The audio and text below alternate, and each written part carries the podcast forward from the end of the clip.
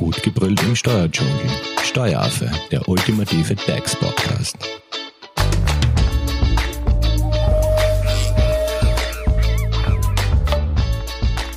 Hallo und herzlich willkommen beim Steueraffen. Neuerungen in der Personalabrechnung, also was gibt's Neues? Wir sind jetzt beim dritten Teil angelangt im ersten Teil ähm, haben wir euch zu den arbeitsrechtlichen Neuerungen einen Überblick gegeben, also welche Covid-Risikofreistellungen es gibt, Sonderbetreuungszeit, Vergütung nach dem die Verdiensteingang nach dem Epidemiegesetz. Im Teil 2 gab es ein lohnsteuerrechtliches Update, nämlich zum Familienbonus Plus, zur Neuregelung der Abgabenfreiheit von Gutscheinen, zum Jobrat und ein paar weiteren Themen. Und jetzt beim dritten Teil behandeln wir die sozialversicherungsrechtlichen Neuerungen. Zu Gast im Studio ist Magister Jessica Gahamani-Hofer. Sie ist Arbeitsrechtsexpertin bei der Hofer Leitinger Steuerberatung. Hallo Jessica. Hallo Simone. Starten wir gleich einmal sozialversicherungsrechtlichen Neuerungen. Also was können wir uns darunter vorstellen? Was gibt es da eigentlich alles? Genau, also ich habe eben da mir ein paar Kleinigkeiten äh, rausgesucht. Es ist jetzt nicht eben allzu viel, ähm, eben ein paar Punkte, zu denen ich einfach nur kurz was sagen möchte. Zum Beispiel eben den Frühstarterbonus, der die Hackler-Regelung ablöst. Da ist es so, dass die Hackler-Regelung, die gibt's eigentlich erst seit dem Jahr 2020, also ist eigentlich relativ neu und die äh, gewährt eben bestimmte Personen in eine abschlagsfreie Frühpension äh, zu gehen. Und das, System hat man jetzt aber wieder überdacht sozusagen mit der Begründung, dass eben von dieser Hackle-Regelung eigentlich nur Männer profitieren. Und das wollte man nicht. Und jetzt hat man eben mit diesem Frühstarterbonus ein System geschaffen, das eben auch Frauen zugutekommt. Und was kann man sich jetzt darunter genau vorstellen unter diesen Frühstarterbonus? Ja, da ist es eben so, äh, nur vielleicht noch ganz kurz, wenn man für die Hackler-Regelung 2021 die Voraussetzungen erfüllt, dann kann man die noch in Anspruch nehmen, auch wenn die Pension eben erst im Jahr 2022 angetreten wird. Aber ab dem Jahr 2022 gibt es eben dann nur mehr diesen Frühstarterbonus und dort ist es so, dass man eben für bestimmte Beitragszeiten in der Pensionsversicherung eben einen Zuschlag bekommt. Das sind insbesondere eben Zeiten, die man erwirbt, bevor man das 20. Lebensjahr vollendet. Und da kriegt man dann eben einfach einen Bonus von einem Euro pro Jahr. Das ist wiederum gedeckelt mit 60 Euro und ist dann eben auch eben eine vorzeitige Pension ohne ähm, große Abschläge. Mhm. Auf deiner äh, Liste mit den sozialversicherungsrechtlichen Neuerungen hätte ich da als nächsten Punkt die gestaffelte Pensionsanpassung für 2021. Also was kann man sich darunter jetzt vorstellen? Genau, da ist es so, dass Pensionen eigentlich immer einheitlich erhöht werden. Also da gibt es einen Anpassungsfaktor und egal wie hoch die Pension ist, die wird eben immer um einen bestimmten Faktor sozusagen erhöht.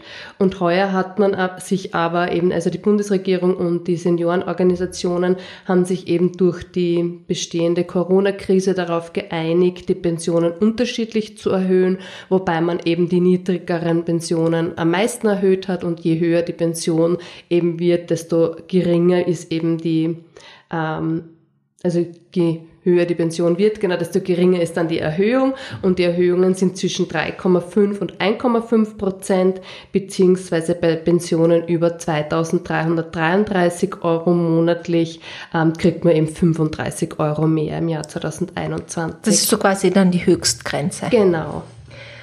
Gut, als nächsten Punkt habe ich da stehen Erhöhung der Zuverdienstgrenze für die Studienbeihilfe genau. am 1.1.2021. Also Genau, da ist es jetzt so, dass die Zuverdienstgrenze von 10.000 auf 15.000 Euro angehoben wird mit 1.1.2021. Also Studierende können jetzt mehr dazu verdienen. Mehr dazu verdienen, genau. Und damit mit dieser Änderung hat man eben auch eine Gleichschaltung zum Zuverdienst bei der Familienbeihilfe äh, geschaffen, weil seit 1.1.2020, also ein Jahr schon länger, kann man auch zur Familienbeihilfe 15.000 Euro dazu verdienen und jetzt jetzt ist es eben auch für die Studienbeihilfe diese 15.000 Euro. Das sind jetzt eben die gleichen Beträge sozusagen. Also ohne, dass man in Gefahr läuft, äh, diese Beihilfe zu verlieren. Genau. Mhm. Als nächsten Punkt habe ich hier Homeoffice und Unfallversicherungsschutz. Was hat es ja. jetzt damit auf sich?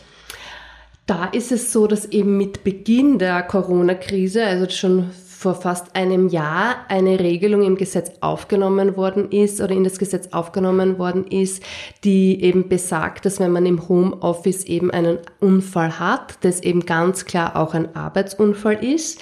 Das waren aber immer befristete Regelungen, die waren auch im Jahr 2020 ähm, immer wieder befristet und sind immer wieder äh, verlängert worden.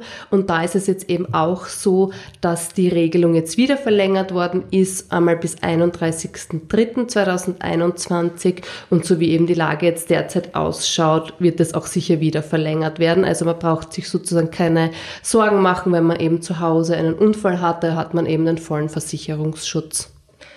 So, der nächste Punkt, den ich hier auf meiner Liste habe, betrifft werdende Mütter. Es geht nämlich um die Wochengeldberechnung. Aufgrund der Covid-Krise wird ja jetzt, also sind ja viele in Kurzarbeit und da ist natürlich die zentrale Frage, ändert oder reduziert sich da Ah, mein Wochengeld, wenn genau. ich werdende Mutter bin. Wie schaut's da aus? Genau. Also beim Wochengeld ist es ja so, dass normalerweise mein Nettoentgelt herangezogen wird, dass ich in den drei Monaten, bevor ich eben in Mutterschutz gehe, äh, verdient habe. Ähm, und man hat, wie man die Kurzarbeit eingeführt hat, schon gesagt, diese Zeiten der Kurzarbeit sind auszuklammern. Also es ist, wenn jetzt jemand eben in, in Mutterschutz geht und davor in Kurzarbeit war, dann muss man das ausklammern. Und das hat dann aber dazu geführt, dass die Mitarbeiterinnen teilweise gar keinen Anspruch auf Wochengeld gehabt haben oder einen schlechteren Anspruch, als wenn man die Zeiten der Kurzarbeit herangezogen hätte.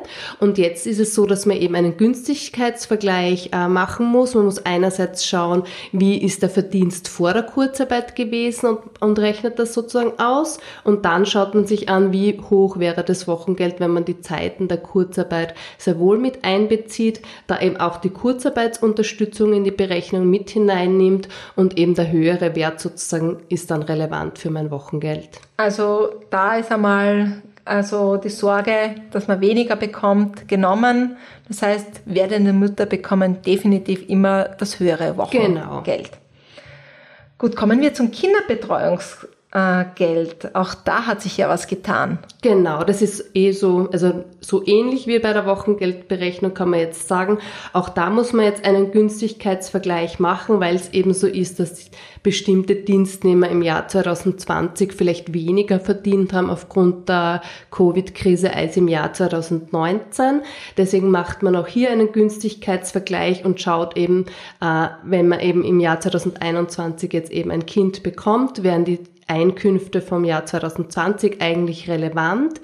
Würde man aber eben ein höheres einkommensabhängiges Kinderbetreuungsgeld bekommen, wenn man die Einkünfte aus dem Jahr 2019 heranzieht, dann darf man eben auch die 2019er Einkünfte eben für die Berechnung nehmen.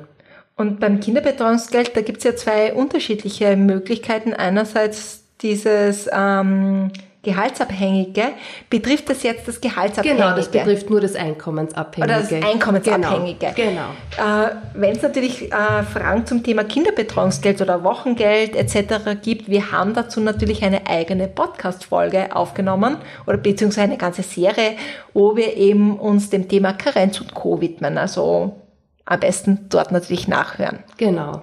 Und wenn es natürlich jetzt zu den äh, einzelnen Punkten Fragen gibt, Jessica, wie erreicht man dich jetzt am besten? Am besten per E-Mail unter graz.hoferleitinger.at.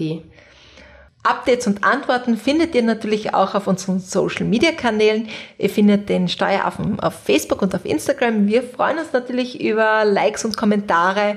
Und wenn ihr keine Podcast-Folge mehr verpassen wollt, dann abonniert doch den Steueraffen in eurer favorisierten Podcast-App. Ich sage danke, Jessica, für das Update zu den Personalabrechnungs-News. Und, äh, und euch danke fürs Zuhören. Danke. Tschüss. Das war Steueraffe. Gut gebrüllt im Steuerdschungel. Jetzt abonnieren auf iTunes, Soundcloud und Spotify. Ihr wollt noch mehr zum Thema Steuern wissen?